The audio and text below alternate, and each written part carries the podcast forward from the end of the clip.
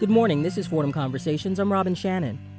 Early in the morning of November 16, 1989, a group of soldiers entered a Catholic college campus in San Salvador, forced six Jesuit priests from their beds, then shot and killed them along with their housekeeper and her daughter.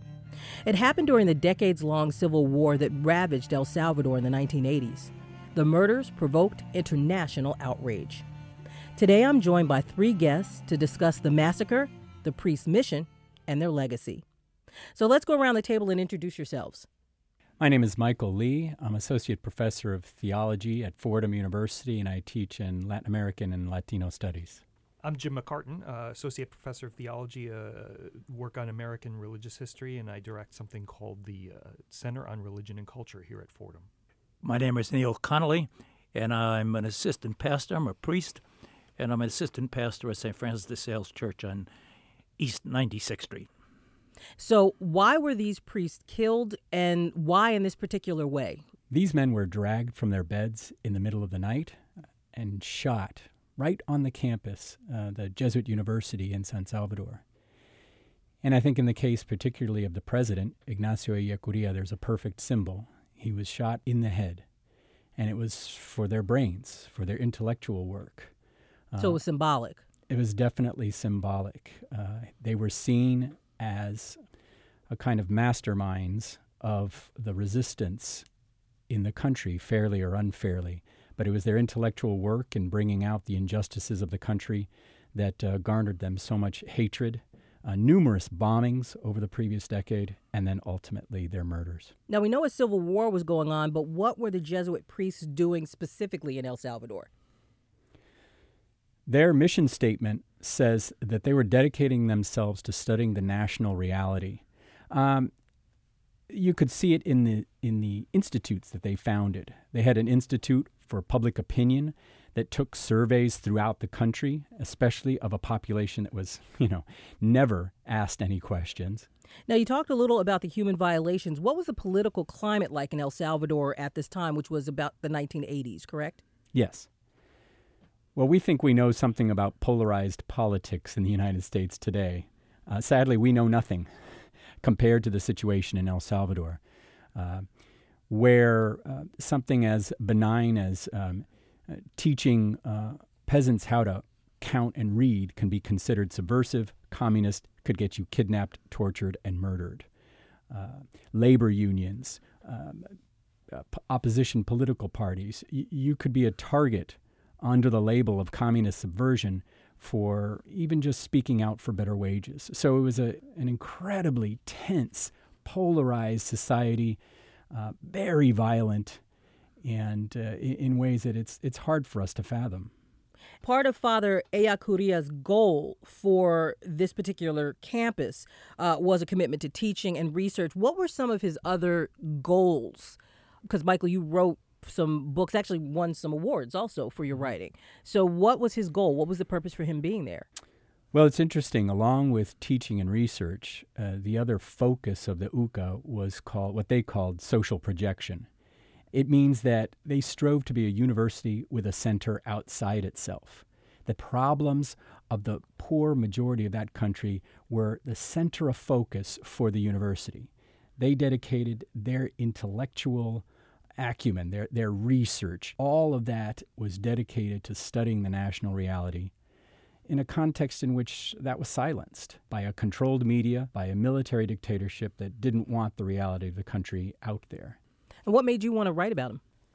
Uh, what I think is remarkable about these Jesuit martyrs is here are men of privilege, here are men of education, here are men of relative power, yet they model a way of being priests, a way of being scholars that, that is totally at the service of these ones that Ellacuria called the poor majority.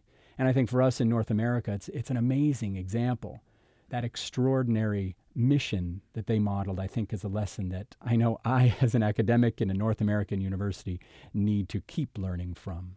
Jim, being the director of the Fordham Center on Religion and Culture, so how does your center go about continuing these ideas and traditions? These murders in 1989 of the six Jesuits and their two co workers put the leaders of Jesuit higher education in the United States on notice in a way, uh, reminding them that higher education in a Jesuit tradition is really about discovering how individuals and communities can work together for justice. And so, what we try to do uh, in our center is through public conversation about uh, issues of contemporary relevance to continue a conversation about how it is our mission as a Jesuit university to serve justice. Do you actively talk about the uh, Jesuit martyrs? I wouldn't say that we actively do that on a regular basis. I think that uh, that the stories of the Jesuit martyrs um, are stories that they're very much a part of the self-understanding. Um, over the past 25 years, these stories have been told and retold through, you know, to a generation and more of students and they take it into their lives and and we hope i think as people who work at places like fordham as educators um, that the stories of these people who gave their lives on behalf of others um, will inspire people in whatever their chosen career will be to seek justice through their work. After the murders of these six priests and uh, the housekeeper and her daughter, we had someone from Fordham, Fordham Dean Brackley, went to the University of Central America, UCA, to sort of pick up the work. And Father Neil, you knew Dean Brackley? Yes, I, I knew Dean well. I began to know Dean, I think the year was 1979. And Dean was a student uh, in Chicago and living in a Jesuit house there in Hyde Park. And um, a nun by the name of Sister Marjorie Tuite, who is deceased now, uh, she was in the South Bronx where I had been working at the time and came to us and told us about uh, this remarkable young student who was going to be ordained soon, and that he would love to work in a place like South Bronx because he wanted to work with the poor. And she said, as much, much as I know about the South Bronx, it fits that description. Um, so I made a trip out to Chicago because we were starting a project as well in community organizing. And um, it struck me that in our own analysis of the South Bronx at the time, uh, we would describe uh, very often clerics would describe the people as people without hope. But I think we, it also it touched us. We were clergy without hope very often. Why and do you say that? Why were you clergy? I say that because of the political structures. South Bronx. I'm looking at. I'm talking about housing. I'm talking about drug contr- drug selling. I'm talking about uh, crime in general. Uh, I'm talking about poor people who were constantly moving. The mobility rate was very high because of the destruction that was taking place. Um, uh, Father Neil, about what year was this, or years? I, am talking about. Uh, I was in the South Bronx from 1958 to 1985, mm-hmm. and I would say that the, the, the very, very uh, concentrated years of all of this were more through the 60s and the 70s and creeping into the 80s. Mm-hmm. And, uh, and so Dean Brackley uh, came to New York. And we were just about starting a community organization called South Bronx People for Change. And we were looking for somebody that fit the description, somebody who would do theological reflection. And uh, can I stop you? What's theological reflection? I'm sorry. I'll give you an example of it. Okay. We uh, were crime ridden, and I'm talking about the Hunts Point section of the Bronx prostitution was right wide open in the streets of the South Bronx over in the Hunts Point section. Mm-hmm. Nobody seemed to be doing anything about it. And so we complained to the, the police department at the time, had some rallies, and nothing happened. What excuse did the police give you for not for them not attempting to try to clean up the area at the time? Well, we found out, we did some research about the police department, and uh, we realized that the captain didn't have the power to be able to make a lot of changes. He couldn't bring in all the policemen he wanted to bring in. We wanted to point that out to him. And also, we wanted to let the people know that it was our voices that were going to change that situation. We would give the captain a report card. At the end of the discussion with the captain, we gave him um, an F that he had uh, failed the test. The captain was livid. But afterwards, we came, all came together to bring out the question of justice, and we wanted the people to see themselves as the victims because they were the victims, and that they the only way the South Bronx was going to change was by the people having a voice and having uh, and actually bringing about social change. And we wanted to see how that matched the message of Jesus Christ of the gospel. Dean Brackley comes in because he conducted those reflection on the gospel. So Dean Brackley had a feel for what it was like to work with the poor when he went to El Salvador. Is that correct? He had a lot of good experience from South Bronx. It, what did he take with him from here? I think he took the experience of being in a situation that cried out for hope, cried out for change. When we were describing Salvador, very much the situation of the South Bronx. So Dean uh, received a lot of good training in that situation, and I stayed in contact with him after that uh, because we worked together for 10 years in that situation. Uh, from the experience he had there, put together uh, like a magazine, I would say, and, and it resembled very much a comic book on how communities could organize themselves. And it was done in English and Spanish, very, very attractive. And we used that as an instrument to be able to bring stuff to the consciousness of the people by learning, by teaching how all of that was about to come about. Father Neil, did Dean Brackley talk to you before he chose to go to El Salvador? Yes. And what what was that conversation he, like? He was very torn because he loved very much the South Bronx and the people, and yet at the same time the call to Salvador because of the the death of the Jesuit martyrs was louder, and uh, Dean uh, felt that uh, he could work there. He certainly had the academic background to be able to work at the university. He had the courage. He had the spirit of poverty, tremendous spirit of poverty, and uh, also identification with the people.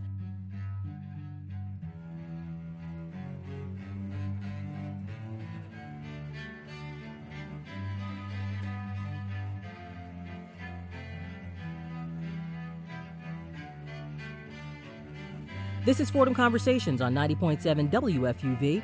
I'm Robin Shannon discussing the Jesuit martyrs of El Salvador, their murders, their mission, and their legacy with Dr. Michael Lee, Dr. Jim McCartin, and Father Neil. So help me understand this. We have this Dean Brackley from Fordham saying, I am now going to help the poor in a country where six priests have just gotten murdered doing the same work he's about to step into did he talk to you about fear? Yes. Talk to me about fear, and uh, an incident I can give you is I went to Salvador a couple of times, but one of the first times I went, I wanted to go to the cathedral where Monsignor Romero was, and uh, we parked the, the jeep that Dean had, and I had um, medications, different heart medications for myself. And when I came back from the cathedral and got onto the jeep, uh, all the medicine was gone. And so I asked Dean, I said, listen, do you know anybody around here that can, can renew medicine? Why was the medicine gone? It was robbed. Somebody stole it. Yeah, somebody stole it Okay. from the Jeep. Uh, Dean uh, said, yes, I'll get it for you this afternoon. He's a very nice doctor, and I know him from the campus. But I also asked Dean, I said, why do you know this doctor? Just, you know. And he said, well, I had palpitations. And Dean was a very healthy young man, very athletic. And he said, Well, you know, I'm down here, obviously, and every once in a while I have to go someplace at nighttime, and I pass the police precinct down here. And it's dark, and I often wonder, knowing what had happened to the other Jesuit fathers, uh, uh, not necessarily that I that I feel so much I'm going to be assassinated or anything like that, it just makes me very much afraid when I walk by here at nighttime. Mm. Uh, so I knew that was because of the, the fear of the country uh, the, that was all over. I want to ask uh, this question is for anybody. What was the atmosphere like once Dean Brackley got to El Salvador? Dean loved the campus, loved the university. We spent some time with him at the university. We went out to some of the mission places he went to. And one of the places I stayed overnight uh, with him was a place called Jayaque. Jayaque was a, a, a, what I would say a campesino town, a, an outlying chapel area that I think they called cantones, these little areas. And uh, so Dean would go up there on the weekend. He discovered after a while that there were soldiers always in the back when he did a sermon, listening to him. And some of the people in Jayaque bought some of the propaganda of the government, that the government was going to be their big protector, etc. And Dean, he was a prudent man. He, he wasn't looking for a big fight, but he also believed in teaching justice. And he also believed in trying to allow the people to see what, to understand what was happening in Salvador and how it affected their lives. I think we should remember too is that uh, Dean Brackley was one of two Jesuits from the United States who, in the months after these murders in November 1989, made the choice to volunteer themselves to go in the place of the murdered Jesuits. Both Dean Brackley and Charles Beirne are now dead, but um, Beirne was a Jesuit. Uh, and that wasn't from anything that happened in El Salvador. No, it was mm-hmm. not. Um, uh, Beirne uh, was on the faculty and administrator at uh, Santa Clara University, uh, also a Jesuit sponsored university in California. And again, both of them made the choice, volunteered themselves to go in the place of their brother Jesuits. I also am still trying to understand how did the murders of the Jesuits actually affect the campus environment, or did it? Well, you could say that those murders affected the entire war. It had lasted nine years, and there was really very little hope of a negotiated end. Both sides were hardened and seemed like they could go on forever, particularly in the case of the government, with the U.S. backing it with its uh, billions of dollars in military aid. What could break this uh, stalemate?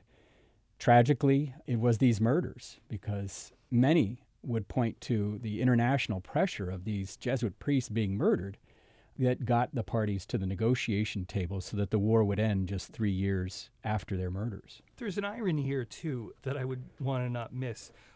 When the the Salvadoran military men went in and murdered uh, these Jesuits and their co-workers, th- there were two things that they did to indicate uh, that it was really their enemies. One was they used a Russian weapon, an AK 47 um, which would be a sign that these people were Russian, supported these leftist, um, communist leaning uh, types. So they used a weapon that would hopefully implicate the left. And they also left behind a sign that said this was done by leftist rebels. The irony is, you know, in in an act that was meant to implicate the other side, what happened was the credibility of the military and of the, the government of, of President Alfredo Cristiani eroded in such a way that they were made, as Michael Lee has said, to go to the negotiating table and come, bring the, the war to an end. S- support from the United States over the course of the 1980s was to the tune of a billion dollars in military support of El Salvador, support of the anti communist forces there. Um, that dried up pretty rapidly after these murders. Because this wasn't just normal outrage from the people there. This was outrage internationally, correct? It was outrage internationally, but I think it's very important to remember the name of a fellow by the name of Joe Moakley, who was a congressman from Massachusetts who was called upon in the month after the murders in 1989 to lead a congressional task force um, that would do its own investigation and, in, in, a, in a way, investigate the investigation that was supposed to be undertaken by the government and the military in El Salvador. Joe Moakley was a member of Congress who was what he called himself a bread and butter politician, chasing after Social Security checks for his constituents.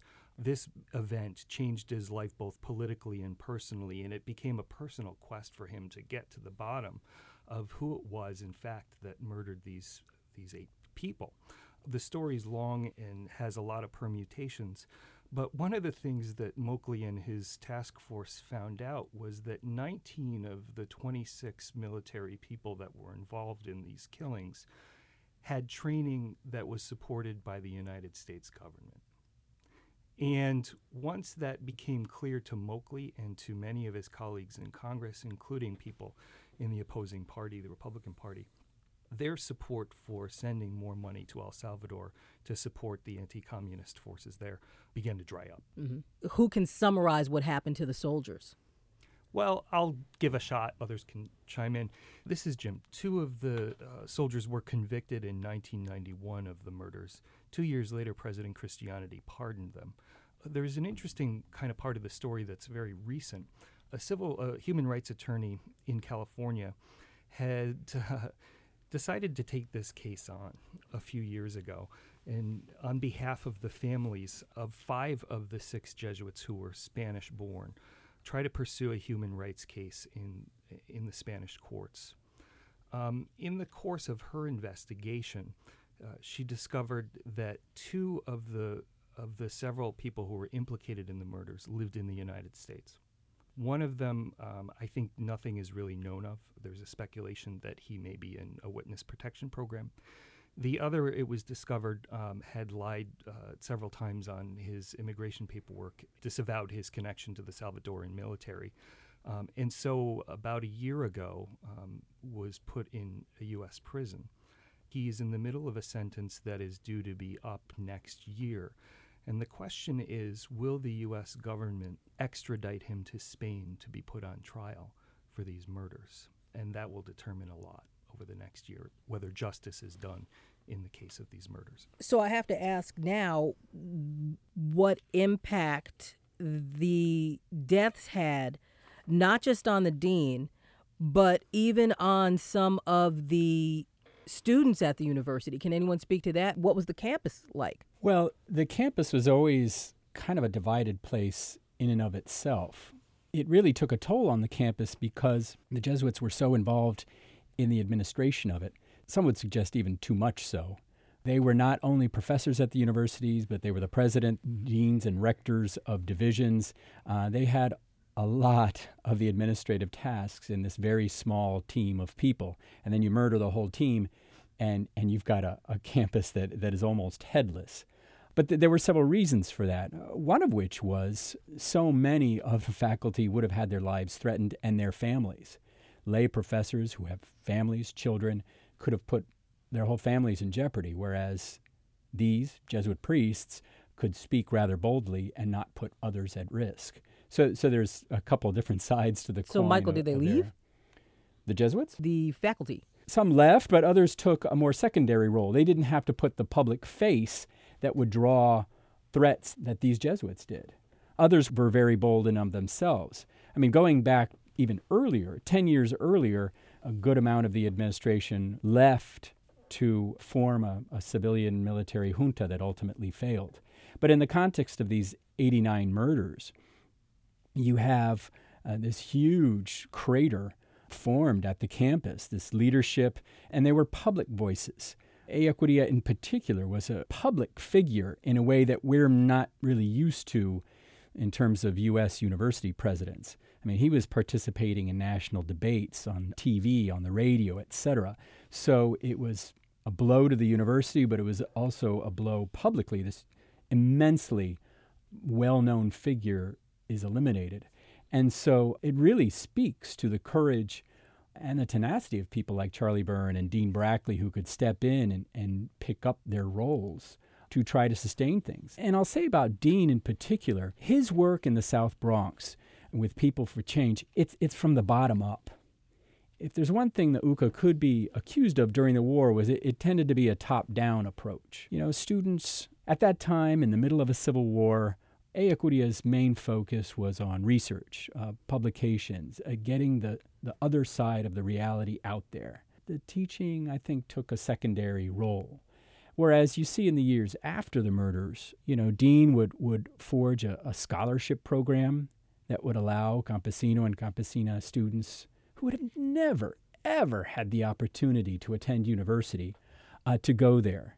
And their presence there also transforms the children of wealthy families who would have never had contact with them. And, and you see that kind of organic a model of change that Dean had such a profound experience with here in the States, making its impact, uh, and I think kind of complementing and, and filling out uh, what was going on at the UCA prior to the murders. So, Father Neil, is that the type of legacy that Dean wanted to leave behind the scholarships, the helping others? Very much so. And I think he joined the um, board, uh, University of San Francisco, I think became part of that. Dean was a very busy person, but he told me he took it because he wanted to make sure that that ability for students to be able to get further education would continue. Yes, definitely, uh, Dean would have been very happy with that and always raised that question. He would talk about as we say, the middle class, and he had some kind of an expression always that, um, and I can't remember it at the moment. Mm-hmm. But I also would like to be able to say what you had said about Ellacuría. And Dean was inspired very much by him. I was down in um, Nicaragua prior to this, and uh, I met Ellacuría. Hmm. Went to lunch with him, and there were two other priests with me, and we wanted to find out what was happening in Nicaragua. And Ellacuría had such a great mind in being able to analyze.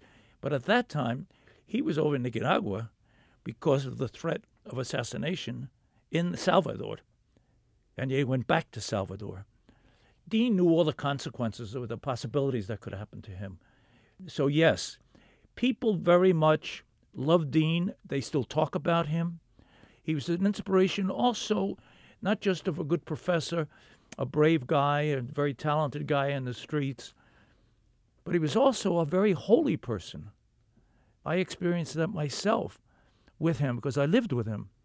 And just to see Dean, simple, simple lifestyle, I just admired him so much, and he had an impact on all of us who were diocesan clergy, but not only the clergy, but, but also the uh, people, the parishioners of ours. I loved them. Well, let me ask you, Michael. Uh, obviously, you've written uh, books and won prizes over your writings. What legacy do you think was left? Let's go around the table. Uh, this is Michael. When thinking about the legacy of the UCA, you know, I think it's important um, not to confuse what they did with simple activism.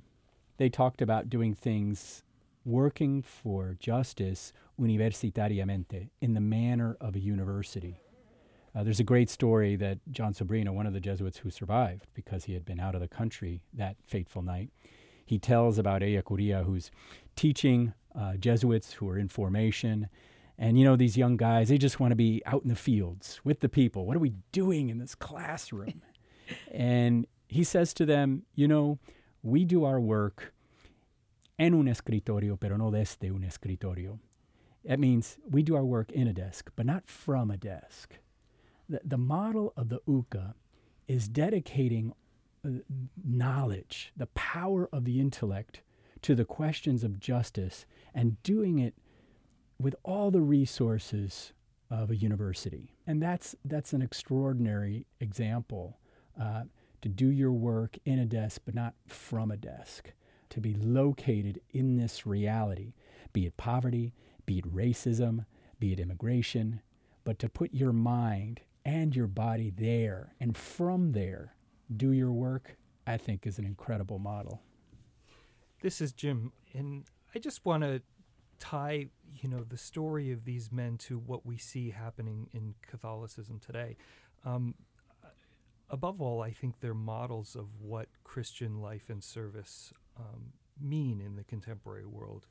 Um, and as Pope Francis has suggested, um, the Catholic Church, the Christian community, ought to be a church of the poor and for the poor and in service to the poor. Um, I think the memory of these men and their coworkers should remind us of what a Christian life means um, to live in service of the poor. I think also the uh, phrase I was looking for before was uh, downward mobility. That was a favorite uh, phrase that Dean used and the whole idea of being with the poor. That would come from the United States to El Salvador. He said, uh, "Let the poor break your heart." Yes, and uh, and that's a, that's a real uh, powerful legacy he leaves behind. Thank you, Michael.